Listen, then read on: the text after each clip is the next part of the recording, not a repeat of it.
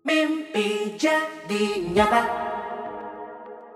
Nah, nggak usah berlama-lama lagi. Di sini perkenalkan saya Antoni yang akan menemani para people, para penonton yang berada di mana pun. Tentunya eh, jangan ke mana-mana dulu karena di sini kita akan membawakan salah satu topik yang sangat menarik yang mungkin para people sudah lihat di Instagram kita, yaitu adalah Millionaire Entrepreneur at 25. Artinya sebetulnya bagaimana seorang entrepreneur di usia 25 tahun bisa sukses yang konon katanya tanpa modal. Nah, di sini Antoni tidak berusaha ngecap. Nanti kita langsung saja tanyakan kepada narasumbernya di mana seorang anak muda 25 tahun ini memilih untuk membangun bisnis impiannya yaitu di bisnis properti. Dan di usia yang masih tergolong belia telah mewujudkan impian-impian dari para banyak milenial di luar sana. Seperti contoh, memiliki bisnis properti, kemudian memiliki aset properti sendiri yaitu berupa apartemen. Kemudian dapat mendapatkan tiket gratis jalan-jalan ke luar negeri yaitu ke Netherlands atau ke Eropa.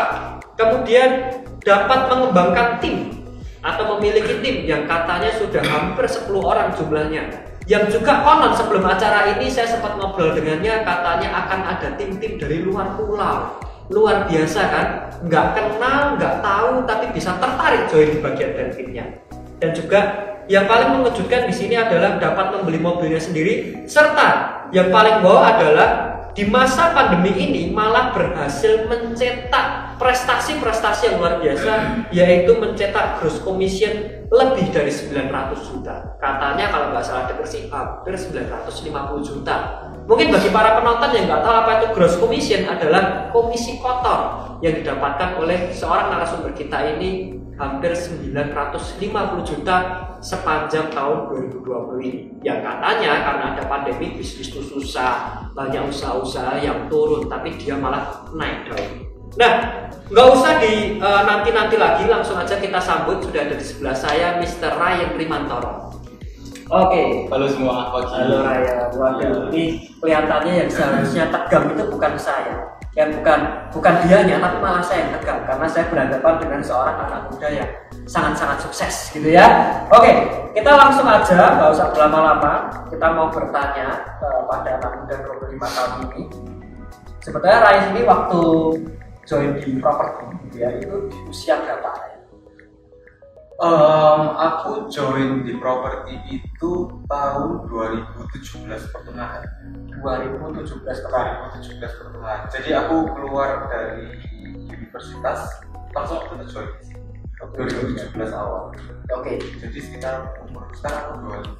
berarti Berarti sekitar 22 ya 22 berarti ya? 22 Oke, 22 itu kalau seingat saya itu berarti kan barusan lulus kuliah. bisa ya. Barusan lulus kuliah kan, mungkin sekitar setengah tahun. Nah, kalau boleh tahu, jurusan apa waktu kuliah Raya?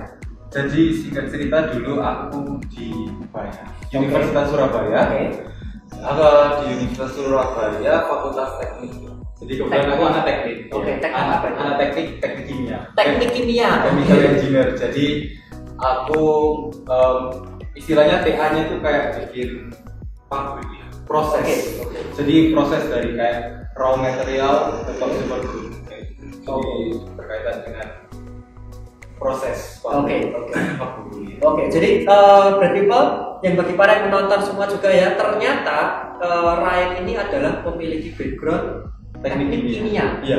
yang nggak ada hubungannya sama sekali dengan properti Iya, yang nggak ada hubungannya sama sekali jadi kalau teknik kimia itu bayangan kita itu kan mungkin bikin bom Memang kebetulan pada saat uh, tugas akhir sih kebetulan tugas akhirnya tentang bikin bahan baku bom bom sih. Iya. oke jadi untuk kalau teman-teman tahu heksamin ya, ya Heksamin. itu heksamin nama senyawanya iya. Bahan dasar. Bahan dasar pembuatan bom ya. Jadi, Wah, untuk Ryan ini memilih jalan yang benar ya Bapak Ibu ya. Karena kalau jalannya nggak benar dia udah jadi teroris karena dia bikin bom di mana-mana.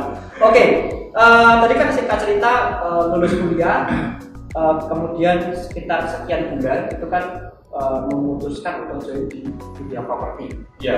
Nah kalau boleh tahu sebelum di dunia properti, jadi setelah lulus pas itu Ryan ngapain? Apakah menjadi seorang pengangguran mungkin yang rata-rata mungkin kebanyakan sekarang kan ah istirahat dulu ah jalan-jalan dulu benar ya kan banyak teman-teman Iya. sekarang gitu kan ya. Nah apa yang Ryan lakukan? Jadi singkat cerita dulu em, setelah saya kuliah kuliah lulusnya puji Tuhan tiga setengah tahun Oke, dari cepet ya. tiga tiga setengah tahun dari Ubaya. Oke. Setelah itu waktu itu sempat join Brighton sih. Oke. Waktu itu sempat join Brighton, tapi sambil apply di perusahaan. Karena aku mau kerja yang sesuai bidang kuliah kan, jadi kayak Iya. aku nggak mau kayak wasted kayak gitu. Oke. jadi setengah tahun aku apply di salah satu perusahaan swasta Dan puji Tuhan keterima, tapi kerjanya juga yang sesuai bidang. Jadi waktu itu aku menjabat sebagai supervisor quality control. Supervisor Supervisor Quality quality control di sebuah perusahaan swasta itu tadi. di Jadi industri apa itu kalau saya? consumer good ya. Jadi kayak sabun dia bergerak, makanan juga bergerak juga. Oke. Bidang itu. Jadi dari karyawan swasta Iya, ha, jadi waktu itu sempet di karyawan swasta itu tapi nggak bertahan lama. Jadi cuman kayak enam bulan waktu itu enam bulan aja. Enam bulan aja. iya. Kalau boleh tahu kenapa? Em, jadi gini kalau singkat cerita, ah, aku orangnya kan suka ngomong ya, suka ketemu orang Oke. dan keluarga juga latar belakang itu dari marketing. Oke. Jadi kebetulan mama papaku semuanya marketing, ketemu orang. Nah, terus singkat cerita enam bulan aku kerja di di perusahaan swasta itu kayak ketemunya sama benda mati. Jadi aku kayak eh, ngurusin cek ini apakah diterima oleh masyarakat Oke. kayak gitu. Oke, Terus oke. habis itu kayak ngurusin ya quality controlnya dari perusahaan itu lah. Yes, yes. Kayak gitu. Nah, aku merasa kayak jenuh ya. Oke. Oke. Jadi aku decide untuk pindah divisi. Jadi aku belum memutuskan untuk keluar dari perusahaan itu. Aku memutuskan pengajuan untuk pindah divisi ke divisi marketing. Oke. Divisi marketing yang ketemu orang, ya toh, menjelaskan produk kayak gitu. Tapi sayangnya di perusahaan swasta itu nggak boleh. Oke. Jadi perusahaan itu kayak menetapkan efisien dan efek- efektivitas. jadi Jadi mungkin waktu itu nggak butuh marketing. mungkin dan juga em, kalau semisal aku kuliahnya teknik kimia Oke. jadi untuk masuk di perusahaan itu ya aku harus yang sesuai bidang jadi kalau teknik Oh. kimia QC kalau Oke. kamu nggak mau QC nggak bisa Kalau mau kuliah lagi gitu ya. iya jadi jadi jurusan lain kayak gitu Oke. jadi kalau marketing ya aku nggak tahu mungkin ya kuliahnya yang sesuai ini sesuai bidang Yes, yes. yes. kalau marketing Jadi itu menjadi kendala Ryan waktu itu Hmm. eh, memang Wih ternyata untuk bekerja sesuai dengan passion sudah tergantung dengan kotak-kotak bidang kuliah. betul ya.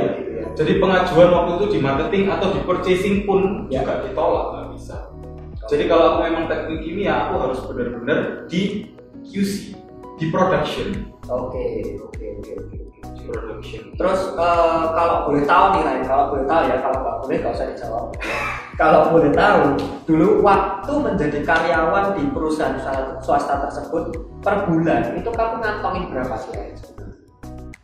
Eh, dulu itu seingatku ya, zaman-zaman UMR itu masih sekitar 3,8.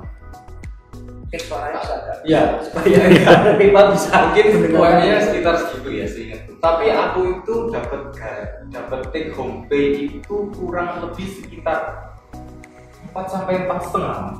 4 sampai 4 4 sampai empat setengah. Tapi ya masih ada dipotong pajak dan sebagainya.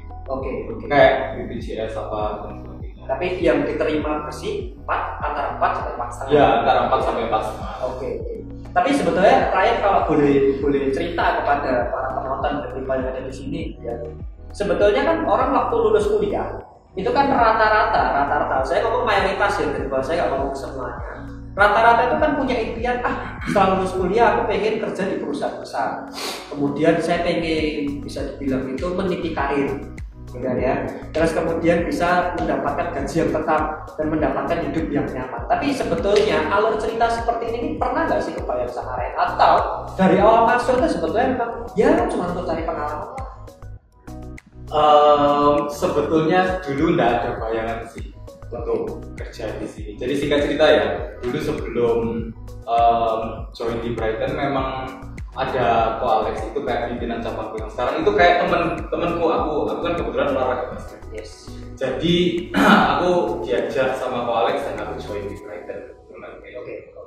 Nah, terus untuk mendalami dunia bisnis properti awalnya ya nggak pede, soalnya kan juga nggak ada gaji yang tetap Tetap, ya di sini. ya. Di sini kan kita kan berdasarkan em, keberhasilan penjualan, closing, terus akhirnya kita dapat komisi. Awalnya juga agak ragu sih, cuman em, ya aku memberanikan diriku untuk mengambil risk itu karena aku di sini melihat yang satu yang pasti kan nggak ada gaji tetap Oke. kita menentukan penghasilan kita sendiri dari pola kerja kita Ya, ya. Nah, dan yang satu bisa tak lihat dulu waktu itu kan aku keluar dari perusahaan itu kan aku dihadapkan dua pilihan. Yes. Jadi kebetulan em, waktu itu pilihannya antara insurance, Hmm. orang tua kebetulan di insurance Oke. atau di properti.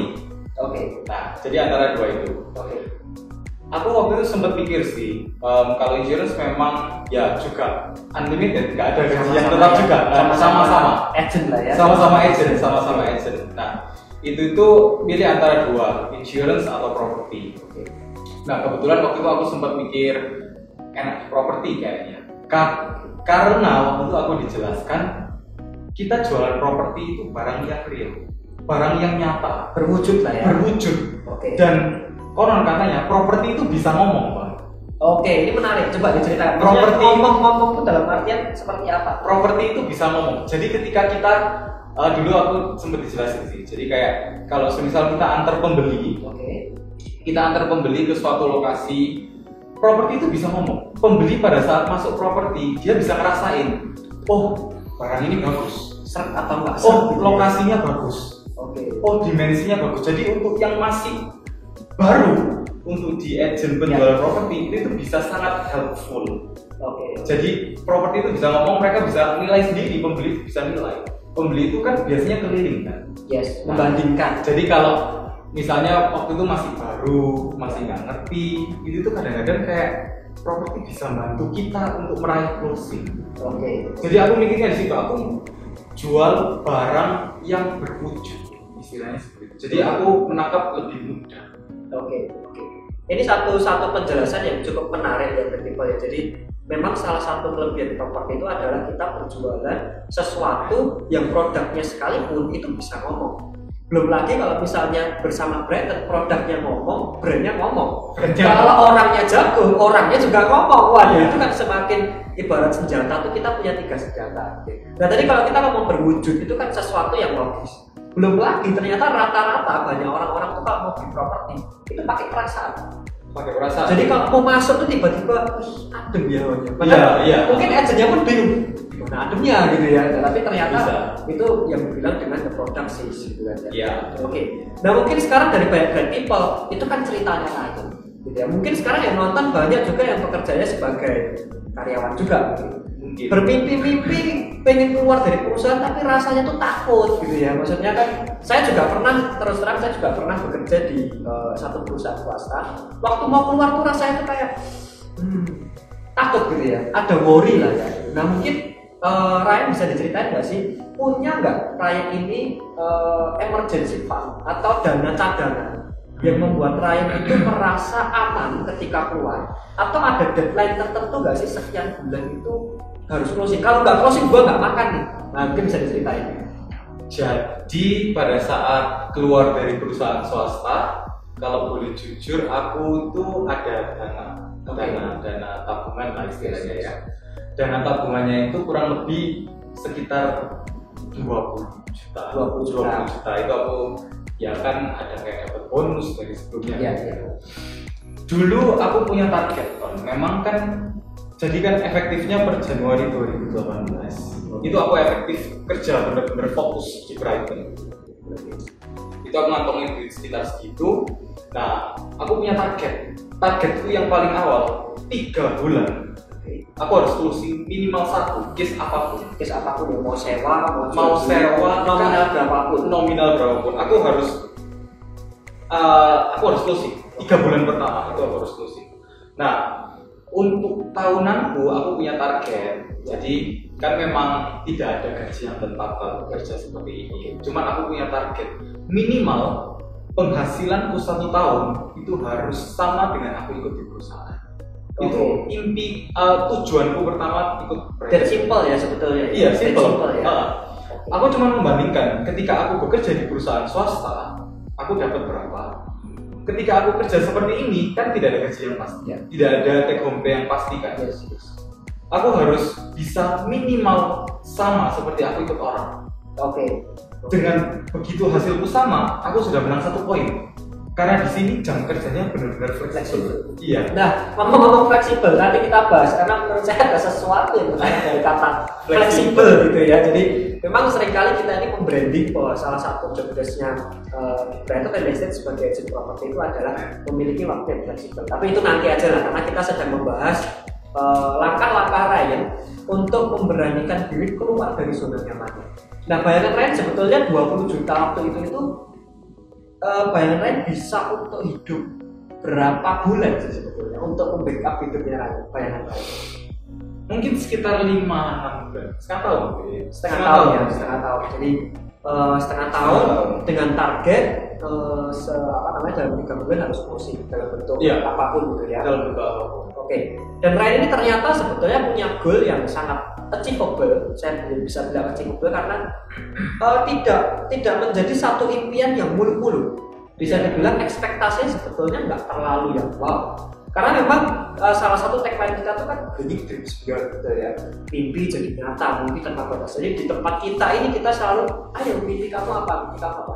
Dan ternyata setelah saya riset pengamatan pribadi saya, Ryan, ternyata banyak anak muda milenial itu yang punya mimpi, mohon maaf kata, terlalu jauh, terlalu jauh terlalu jauh. Jadi terlalu tinggi terlalu tinggi. Sebetulnya apakah itu tidak menjadi masalah? It's okay sih. Memang kalau orang bilang bermimpilah setinggi langit, jatuh-jatuhnya masih di awal, katanya kan gitu ya.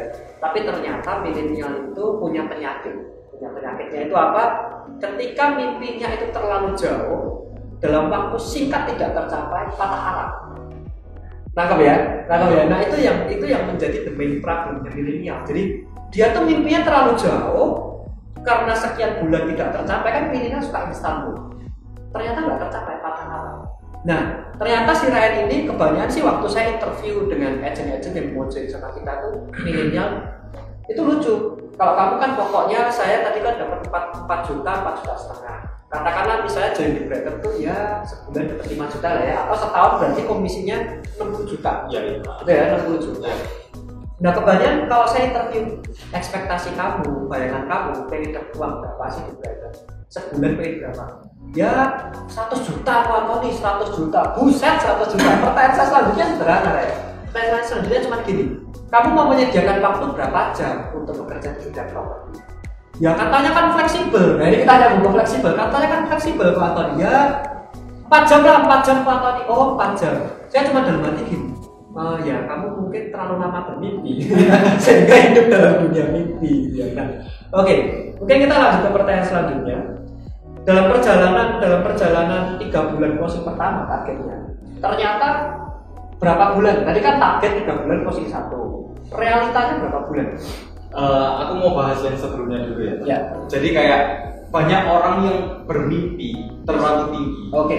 ada yang bilang mimpi itu jauh. Gimana caranya untuk mendapatkannya kalau aku sih lebih ke arah kalau kamu berani bermimpi kamu harus berani merubah mindset. Oke, menarik, menarik. mindset setiap orang itu jangan negatif. Ya, terus kalau kamu negatif gimana caranya kamu untuk mencapai mimpi oke. yang pertama kamu harus merubah mindset kalau Mindset apa itu? aku misalnya em, berpikir waduh susah mimpinya terlalu jauh Oke. pertanyaanku satu apakah kamu sudah percaya sama dirimu sendiri Untuk untuk mencapai mimpimu Oke. Iya. kalau kita selalu doubting ourselves kayak kita selalu meragukan diri kita gimana cara kita bisa bermimpi Oke. ya singkat cerita em, tak sambungin ke closinganku Yang pertama. yang pertama Oke. closinganku yang pertama aku punya mimpi aku punya tujuan Oke. satu tahun aku ya ini misal contoh Angkaril ya aku harus cover satu gajiku di perusahaan Oke. misal anggap kata 60 juta Ya. satu bulan 5 juta Oke.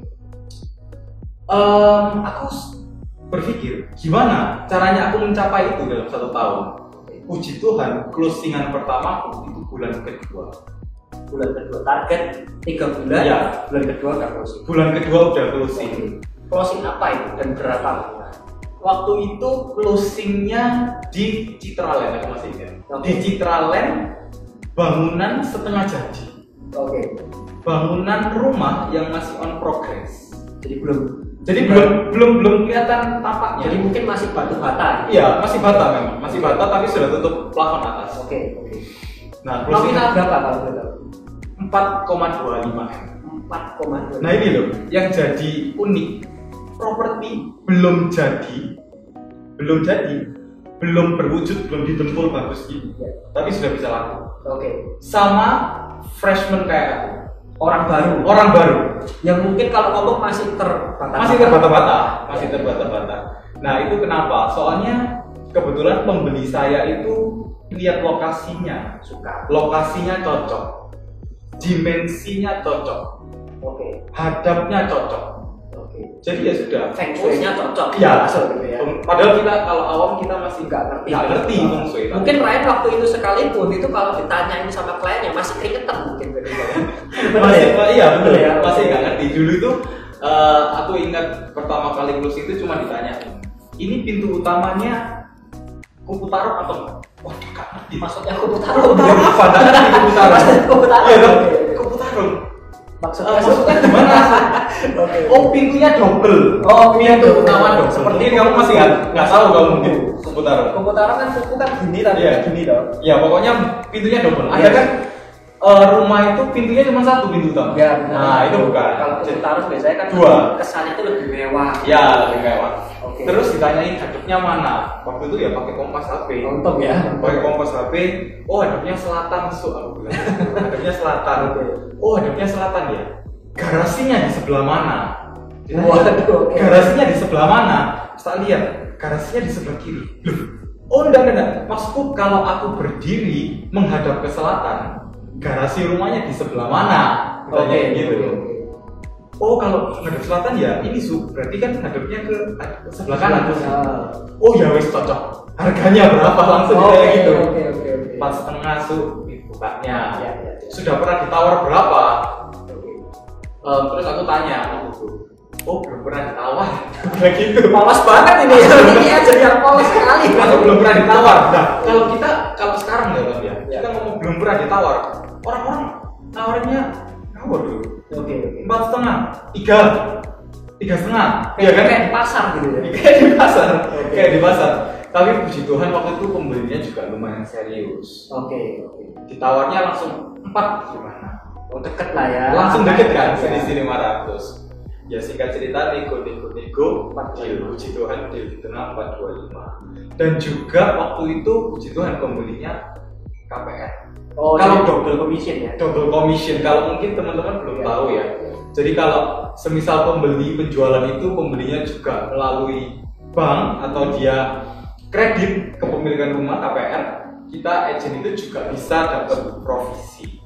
Jadi ini menariknya salah satunya Pak, untuk menjadi agen properti itu sumber dananya nggak cuma satu ya. nggak cuma satu nggak cuma dari closeman pribadi, tapi ternyata bisa juga dari bank, ya, mungkin da- dari notaris, komisi notaris, notaris, ya. dan juga kalau sudah seperti rakyat yang menjadi seorang leader punya tim, bisa mendapatkan cash flow dari timnya. benar Betul ya. Oke, kalau itu masalah tim nanti kita bicarakan. waktu itu targetnya 60 puji Tuhan dapat sekitar kalau aku lupa ya 35 sampai 40 37an Ih, hampir 40 juta. Iya, ya. iya. Hampir 40 juta itu udah nutup gaji mungkin hampir setahun. hampir iya hampir setahun. setahun Karena 5 makanya juta setahun 60. aku decide untuk ayo uli bisnis ini bisnis yang menjanjikan Oke, Iya menarik, kan? menarik. ya. bisnis ini bisnis yang menjanjikan Tapi waktu jadi karyawan pernah jadi karyawan itu pernah nggak sih ngalamin double job?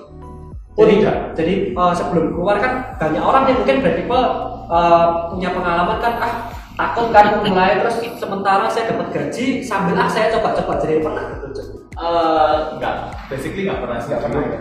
Em, soalnya aku punya target kayak kalau misal aku punya target satu like a dog a bone jadi kayak Fokus. kayak anjing ya fokus bener-bener fokus anjing ambil tulang fokus aku bener-bener fokus Oke. satu tak fokus sih jadi aku nggak ada cabang Tet- tapi kan sebenarnya kalau dulu aku dihadapkan pilihan antara properti atau asuransi Iya. sebenarnya kan bisa semua kan iya kan tapi aku pasti fokus di salah satunya jadi ketika aku punya target wis aku pasti mikir aku harus bisa minimal aku harus sampai capai mimpiku itu Oke. Oke, jadi ini menarik ya, Bapak Ibu. Saya mungkin sedikit poles dengan sedikit cerita dari Napoleon Bonaparte.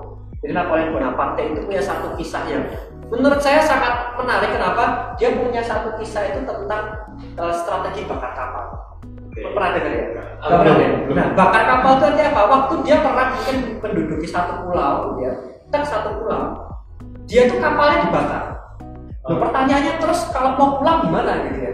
Dia ngomong sama prajuritnya, kita cuma punya satu miliar, menang atau mati. Tanggal ya? Iya. Menang atau mati? No way back home. Gak ada jalan kita mau pulang. Kamu mau hidup, mau punya tempat tinggal, ya menang di sini. Atau mati ya balik ke surga gitu ya. Jadi ini menarik. Mungkin Brian, saya nggak peduli punya kapal untuk pulang menjadi karyawan, no. Dia langsung tak bakar kapal saya. Saya resign, tak cuma punya satu pilihan, sukses di properti atau mati mungkin gitu. Iya. Oke. Soalnya sudah ya apa? Wis Ya ya ya. pilihanku bener-bener aku mau di bisnis ini karena apa? Em, di bisnis ini ya Pak ya. Aku menciptakan gajiku sendiri. Menciptakan gaji. Ini menarik. Coba diceritakan. Aku menciptakan gajiku sendiri. Jadi aku di bisnis ini maaf ya mungkin ada yang ikut di perusahaan ya ini no offense. Yes yes. Jadi kalau di bisnis properti memang kita nggak ada nggak ada take home pay yang pasti. Ya. Jadi, tapi di sini kita menciptakan gaji kita sendiri dari keringat kita, Ya. dari pola kerja. Oke. Oke. Mungkin itu yang disebut dengan entrepreneur. Entrepreneur ya. Yes, yes, yes. Betul. Oke, oke. Jadi memang sedikit menceritakan mengenai entrepreneur gitu ya kan sering kali orang ini entrepreneur, entrepreneur.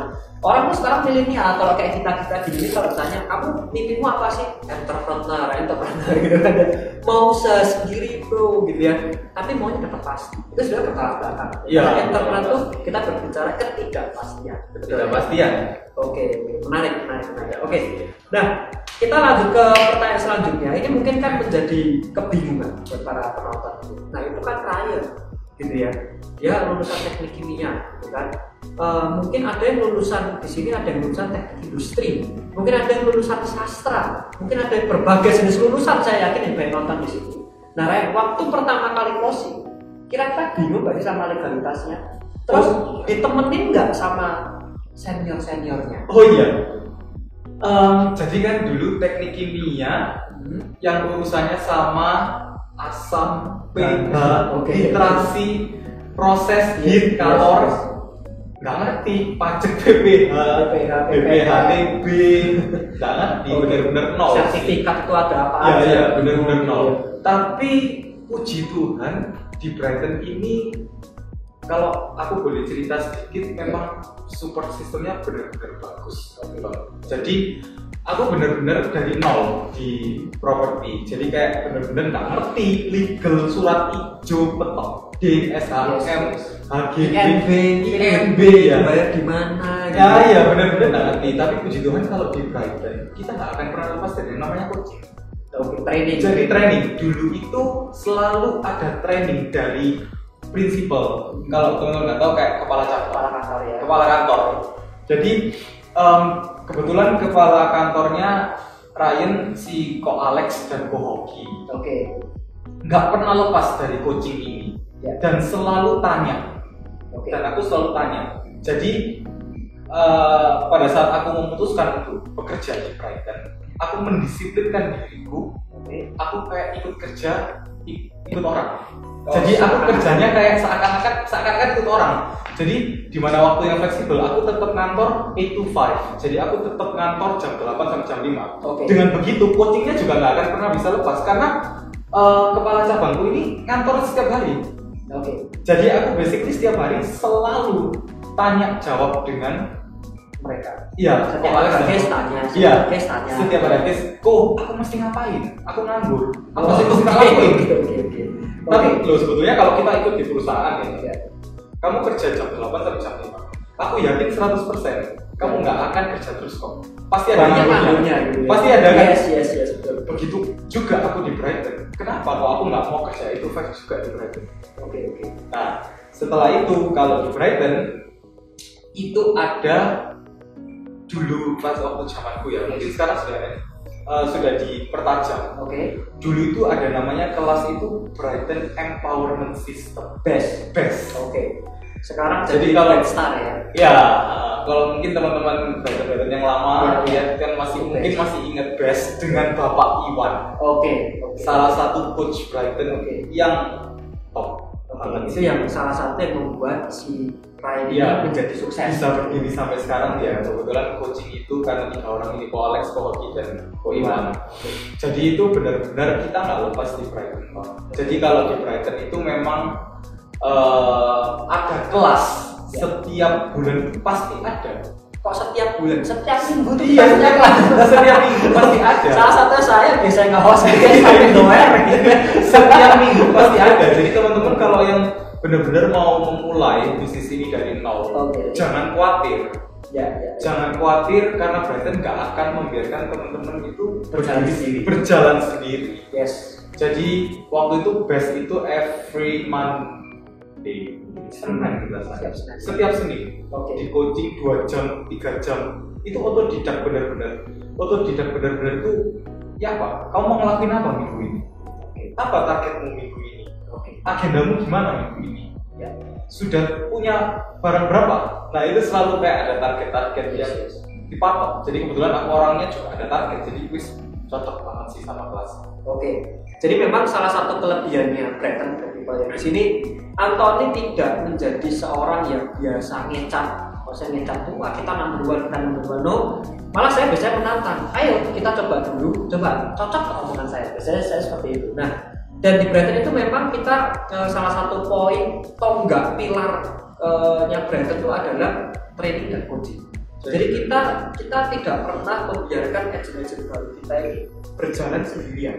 Iya berjalan sendirian. Jadi mungkin Ryan waktu masih baru malah mungkin diabsenin oh iya. Pernah nggak merasa diabsenin lalu Ryan lagi di mana? Pernah nggak? Oh iya, pernah iya, ya? iya. pasti pernah ya. Apalagi kalau sama Pak Iwan mentornya. Nggak mungkin lepas dari di telepon iya ya.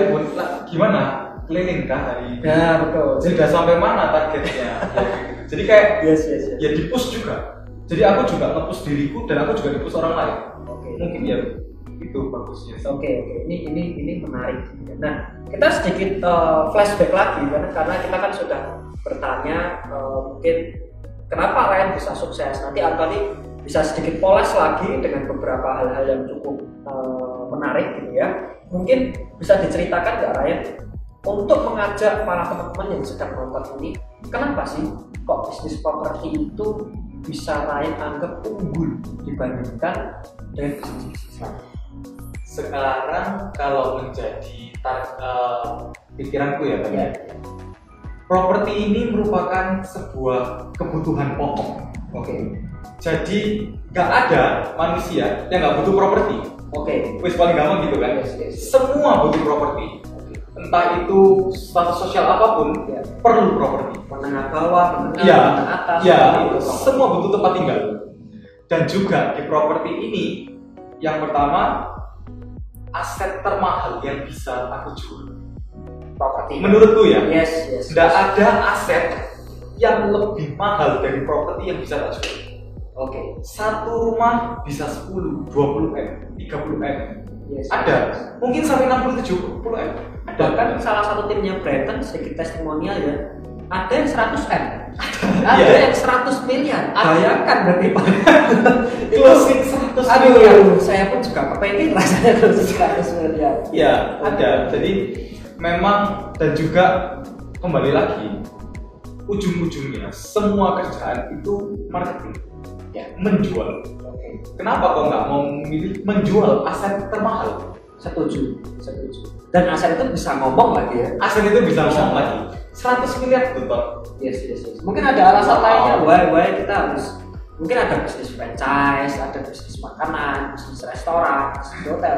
Mungkin ada alasan lain nggak sih prop, why properti di lain yang membuat Ryan itu punya keyakinan gitu loh bahwa di properti itu bisa sukses. Aku yakin sih dengan diriku sendiri kalau aku bakal bisa menjual aset aset termahal. Oke. Basically dari diriku aja itu. Yakin. Jadi kayak memang ya aku yakin kalau ya ini merupakan sebuah kebutuhan pokok dan aset termahal yang bisa dijual oleh manusia.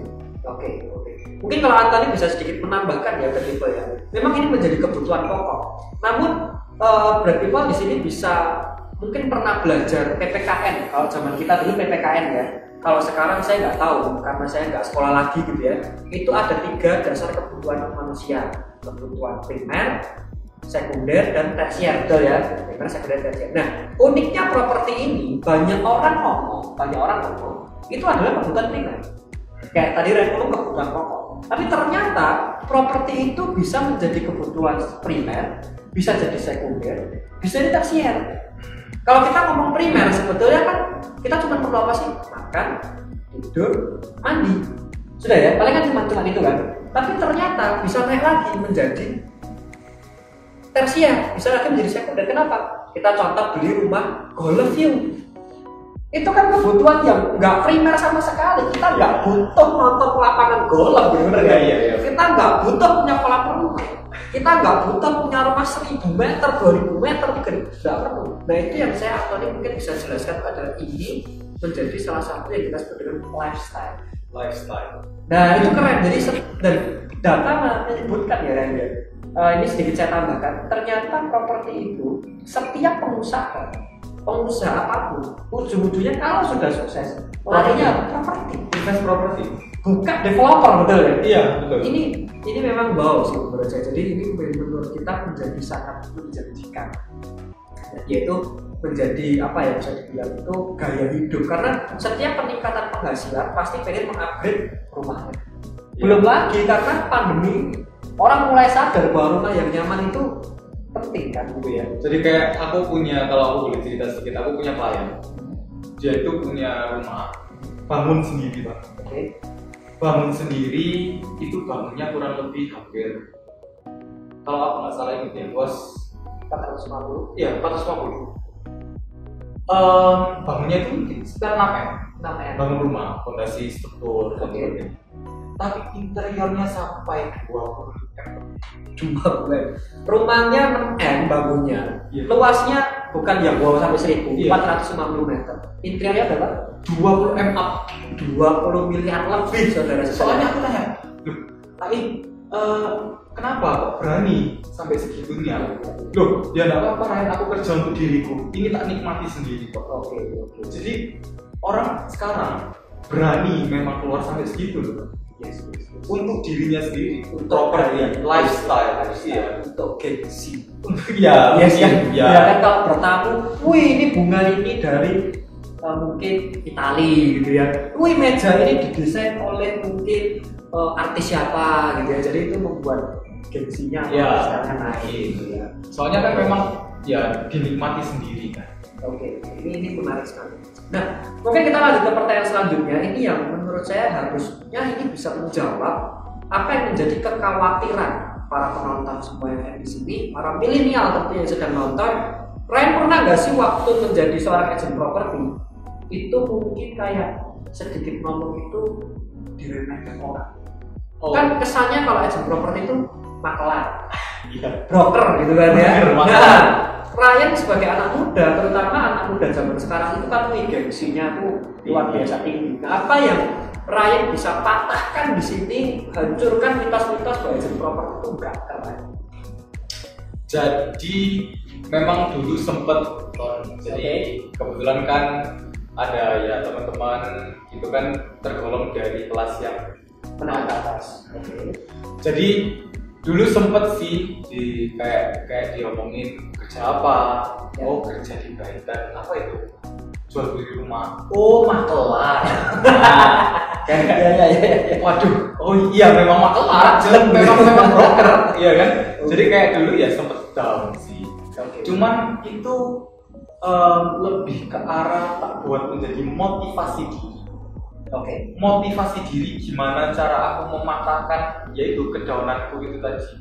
Yang bisa membuat aku menjadi seperti sekarang. Itu dimulai dari mindset mindset. Ya, mindset yang benar. mindset yang benar. Percaya diri akan dirimu karena kerjaannya halal kok. Oke. kerjaannya membantu orang. Mulia kok jasa. Yes. mencarikan orang untuk tempat tinggal. Yes. ya kan? Jadi ya dulu sempet kayak sempet di dibilang cari organisasi yang bener dulu lah. Seakan-akan ini nggak bener. Iya makanya nggak bener. Tapi ya puji Tuhan ya aku bisa Sukses. melewati sampai sekarang ini. Oke oke. tantangannya sih ya kayak gitu ya banyak sih. Ya mungkin ya julid julid ya. Namanya juga netizen baik kalian yang sudah nonton film Pilih waduh itu masternya julid gitu ya. Utejo waduh. Gitu jadi ya memang itu sih tantangannya salah satu tantangannya itu tapi ya tantangan lain ya banyak. Di dunia properti. Oke oke. Jadi memang eh, para kreatifan yang sedang nonton. Mungkin eh, di sini saya bukan bermaksud menghina bukan bermaksud merendahkan tapi saya berusaha sedikit meluruskan mindsetnya para penonton di sini adalah mungkin ada yang bilang wih kalau ke kantor itu keren pakai sepatu pantofel pakai celana kain Iya. pakai pakai lengan panjang gitu ya. Tapi mohon maaf gajinya nggak sampai 10 juta. Nah ini mohon maaf ya mohon maaf. Maksudnya mungkin ada yang pakai jas tapi mohon maaf gajinya UMR contoh ya. Tapi eh, apa yang mungkin disebut tidak keren ini bisa menghasilkan puluhan juta buat seorang lain. Orang akan katakanlah misalnya Ryan di sini di umur 25 tahun bisa punya aset sendiri bisa punya properti sendiri. Orang sudah nggak bertanya mungkin kamu kerja apa dia keren. Betul ya? Jadi, jadi orang itu sampai saja melihat hasilnya. Nah tapi image-image di belakangnya tiba-tiba hilang ketika para kreatif itu memiliki hasil yang memuaskan yang keren. Soalnya ujung-ujungnya ya yes emang ujung-ujungnya duit sih Bang. yes kan kerja mas kan Ujung-ujungnya semua bukan matre Iya tapi sih. cuman memang kita Kenyataan. hidup ya kenyataannya memang perlu Ujung-ujungnya uang duit. iya gimana aja cara teman-teman dapetin kayak gitu kan Nah, tapi ada juga satu cerita menarik ini waktu kalau nggak salah sekitar minggu lalu Antoni Antoni diskusi sama Ryan. Katanya Ryan ini sempat menantang dia menantang ke saya Ton, coba kamu carikan saya another job pekerjaan lain yang bisa mendapatkan ratusan juta yang follow up-nya kurang dari seminggu. Bisa diceritain nggak? Itu saya ditantang. Coba Ryan sekarang tantang semua para penonton di sini. Ayo, Jadi bisa ya- diceritain nggak? Em, dulu kalau sempet join di properti itu memang banyak yang bilang kita nggak akan tahu Ya, kita closing apa ke depan memang bener-bener kita nggak tahu kan yes. kita kan semua kan ya follow up line dan sebagainya Ya. waktu itu puji Tuhan ya closing ada closing itu le- 25 up M 25 M. 25 M yang masuk kantong berapa tuh? Yang penting kan itu yang masuk kantong berapa tuh? kalau saya hitung kasar mungkin sekitar 300 juta bersih ya 300 juta bersih sudah dipotong pajak ya. eh, sudah Sudah, dipotong pajak, sudah dipotong dengan eh, apa namanya pembagian dengan Iya, perusahaan. soalnya kan kalau berarti kan juga unlimited bonus ada Iya. bisa kan. Itu sampai 300 juta bersih Bapak Ibu. Bayangkan itu Bersih. bisa buat DP rumah, bisa buat beli mobil gitu ya, bisa buat ngajak pacar jalan-jalan luar negeri gitu ya. Itu itu luar biasa. Dan waktu itu Antoni ditantang Tom, kamu bisa nggak cariin saya pekerjaan lain yang bisa dapat 300 juta tunai bersih yang follow up-nya kurang dari satu minggu. Nah mungkin berikutnya di sini nonton, tolong komen. Saya nggak bisa lihat komennya karena terlalu jauh gitu ya. Tolong kalau ada, tolong kabarin saya selain jual narkoba Pak. Oke oke. Nah oke. Sekarang kita lanjut ke pertanyaan selanjutnya. Berhubung waktunya sudah agak mepet sisa 15 menit aja. Nggak kerasa kita seru bincang-bincang gitu ya. Sekarang kita ngomong nggak enak nggak enaknya nggak enak. nggak enak. nggak enak. Dan biasanya biasanya kalau orang itu bekerja itu kan yang diceritain enak enak enak enak enak enak. Nggak enaknya lupa diceritain nah itu saya nggak suka. Karena apa? Karena di, di dunia itu pasti ada enak ada nggak enak. Ada plus ada minus ada hitam ada putih gitu ya. Nah dukanya menjadi agen properti kendala kendalanya apa? Ya, silakan ceritain Pertama, pada saat pertama kali join, ya. mentalnya kita sebagai marketing pasti belum terbentuk. Oke Kita nyari database sendiri, ya kan? Dengan cara apa? Nanti banyak tipsnya yang dari Brighton. Cari dari koran, keliling, ke teman-teman. Waktu itu sih kalau yang paling aku ingat, ya masih baru, masih coba telepon sih Pak. telepon telepon. Telepon. takut nggak waktu pertama kali coba? Takut pertama kali. oke oke takut pertama kali ya tanya biasa kenalan pak kenalin aku Ryan dari Brighton oke saya lihat ada aset di sini boleh nggak saya bantu jual oke mungkin pada saat pertama kali itu masih takut-takut jadi kayak suaranya juga nggak seberapa keras Oh, Nah, iya. kayak masih gugup Iya iya, gemeter. kata-kata gitu. itu wis dilawan mentalnya toh Iya, iya. berani untuk telepon Tapi sayangnya kita di properti itu ketemu seribu satu orang Oke. dengan sikap yang berbeda-beda terhadap agent properti. Oke. Jadi waktu itu yang paling aku ingat telepon ditanyain apa dari mana? Dari Brighton. Apa Brighton? Property agent pak. Oh alamak kelar. Ya udah aja diceritain. Dan dan aku nggak mau pakai maklar. Oke. Ditutup langsung. Nah bayangin kalau baru Join. kerja baru join, apa mentalnya nggak langsung drop? Iya iya iya. Nah itu kendalanya di situ. Terus apa yang membuat kamu stay? Kan pasti drop lah ya, manusiawi lah kalau drop ya. Kalau nggak drop itu ya gak, gak tahu malu sih sebetulnya. Tujuannya, tujuannya apa? Iya. Tujuan ya. Oke. tujuannya masalahnya di sini aku menetapkan tujuanku sendiri aku nggak digaji aku mau ngomong 60, 100, 200 juta ya dari mentalku berani telepon Bakar kapal tadi ya. iya Kamu berhasil atau mati situ? berhasil atau mati di properti jadi itu yang membuat aku bertahan mindset percaya diri. Gitu yang diloin orang dikatain orang banyak sih ya namanya aja juga marketing mas namanya aja juga jasa tapi kan itu kembali lagi ke kita gimana cara kita bisa service excellent ke klien Betul, setuju banget sama saya. service excellent Ini tadi ada kata yang menarik gitu ya, di PHP orang gitu ya. Ada, PHP iya. itu kan pasti hal yang biasa menjadi seorang marketer. Jadi kalau saya pernah dicurhati dengan salah satu tim Brighton gitu ya, gimana ada kendala apa John di Brighton? Di PHP terus Pak Antoni kalau jadi marketing ini. Jawaban saya sebenarnya sederhana Ren. Kalau Anda sudah menetapkan diri bergerak di bidang marketing dan Anda menyerah karena di PHP, saya cuma kasih satu saran. Kamu jadi accounting aja jadilah orang keuangan aja ya kenapa? Karena semua yang berhubungan dengan angka accounting keuangan. Itu pasti. Nggak ada kata PHP kalau selisih angkanya malah anda salah. Gitu ya namanya orang accounting kan. Kalau debit kreditnya nggak sama atau di PHP ini sama angka anda salah udah gitu aja. Lah kalau marketing itu memang kita bicara dengan di PHP ditolak dihina orang pasti memang ya makelar lah apa ya itu anda sudah menetapkan di sana? Ya mentalnya harus sampai sekarang pun sampai sekarang pun prinsipal juga tidak menutup kemungkinan di PHP orang. Dan kepala Tapi- kantor sekalipun ya. kepala kantor sekalipun mungkin janjian jam 10 datang ditunggu jam se- ditunggu jam 11 gak ada. Ada mungkin bisa jadi. Oke. tapi kita di bisnis ini kan bisnis probabilitas bang. Oke. Semakin banyak kita antar klien semakin besar kemungkinan kita untuk bisa dapat hasil. Oke. Berhubung waktu kita sudah mepet tadi dari tim panitia sudah 10 menit lagi tuh ya. oke oke siap. Saya tinggal eh, ada beberapa pertanyaan yang menurut saya cukup perlu ditanyakan. Karena salah satu tagline kita itu adalah mimpi jadi nyata mungkin lain bisa ceritakan mimpi jadi nyata Ryan itu apa yang sudah tercapai melalui Brighton mungkin puji Tuhan karena ya penghasilan aku juga tidak ditetapkan orang tapi aku menetapkan dengan cara kerjaku sendiri. Aku mungkin bisa ya kebetulan ada apartemen lah ya bisa di apartemen. Mungkin sekarang lagi mau tak jual. Mungkin teman-teman kalau mau bantu jual. Untuk promosi jadinya. Oke oke. terus Ya, ya. puji Tuhan bisa ya upgrade mobil Oke. kayak gitu ya banyak dapat trip ke Brighton Netherlands Dubai Dubai. tinggal pilih mau yang mana Oke, tinggal pilih mau ke ini ini lucu loh ya dikasih pilih ya mau ke Dubai atau mau ke Netherlands. Iya. Kalau saya ke Netherlands karena lebih mahal ya. Oke. silakan dipilih Iya iya iya iya. Oke.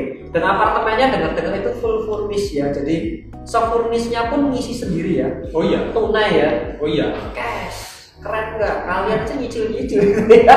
Mohon maaf kata ada yang pakai pay letter, pay letter ini tunai cash keras, cash atos gitu ya. Oke, nah dengar-dengar Ryan punya tim jumlahnya 9 orang. sekarang sembilan sama aku 9 10 sama Ryan sendiri. Mungkin bisa diceritain nggak sih kenapa kok Ryan ini mau bangun tim? Em, karena aku melihat jangka panjang di bisnis ini Oke. jadi kalau nanti bakal teman-teman kayak dikasih saran sama Brighton itu ada istilah pabrik kedua. Pabrik kedua. pabrik kedua. Aku mau membangun timku karena aku punya goals lagi ke depan. Oke. mungkin goalsnya kalau aku boleh ceritain ya tentu buka dibukain kantor sama Brighton buka bukan buka kantor. sendiri. Dibukain kan dibukakan kantor. Dengan modal nol. dengan modal nol. Oh, jadi kan enak kosnya juga nol. Iya jadi Oke. Mimpinya Ryan sih bukan buka kantor sendiri tapi dibukakan kantor sama bos. Oke, siap. Jadi ya Itu itu jadi mimpiku, itu the next dream ya. the next dream. Jadi aku mau nge-build timku ya kan harus 40 orang. Ya aku lagi chief ke sana. Oke. Mungkin bisa diceritain nggak sih? eh, kita masih punya cukup waktu untuk Ryan sharing lagi gitu ya. Pernah, eh, pernah nggak sih mengalami kendala dalam building? Karena sekali lagi. Atoni di sini nggak mau cerita enak-enaknya doang. Iya, Kita coba ceritain sesuatu yang ternyata nggak enak juga build orang itu tidak mudah ya. Soalnya kan kita kan eh, membantu membantu orang lain untuk berkembang dan itu memiliki seribu satu macam Oke. sikap ya, dan itu sebagainya. Dan juga orang-orang yang join di Brighton ada yang nyambi. Oh, Ya kan? double job, double job. double job tadi itu. Yes. Nah, di situ em, ya mungkin agak kesusahan karena aku tidak bisa benar-benar fokus untuk Coaching mereka. coaching mereka. Nah, tapi kalau timku yang memang benar-benar fokus di Brighton, setiap hari ngantor, setiap hari ketemu, ya aku bisa jamin mereka pasti lebih jadi daripada orang yang double job. Ya sekarang lebih fokus. tadi. Karena lebih fokus lagi. Yes, Iya. yes, yes, yes. Jadi ya kendalanya gitu, ada yang kayak, ayo gimana kantor, oh, pusing, nggak bisa sih. Oke. Ya nggak apa.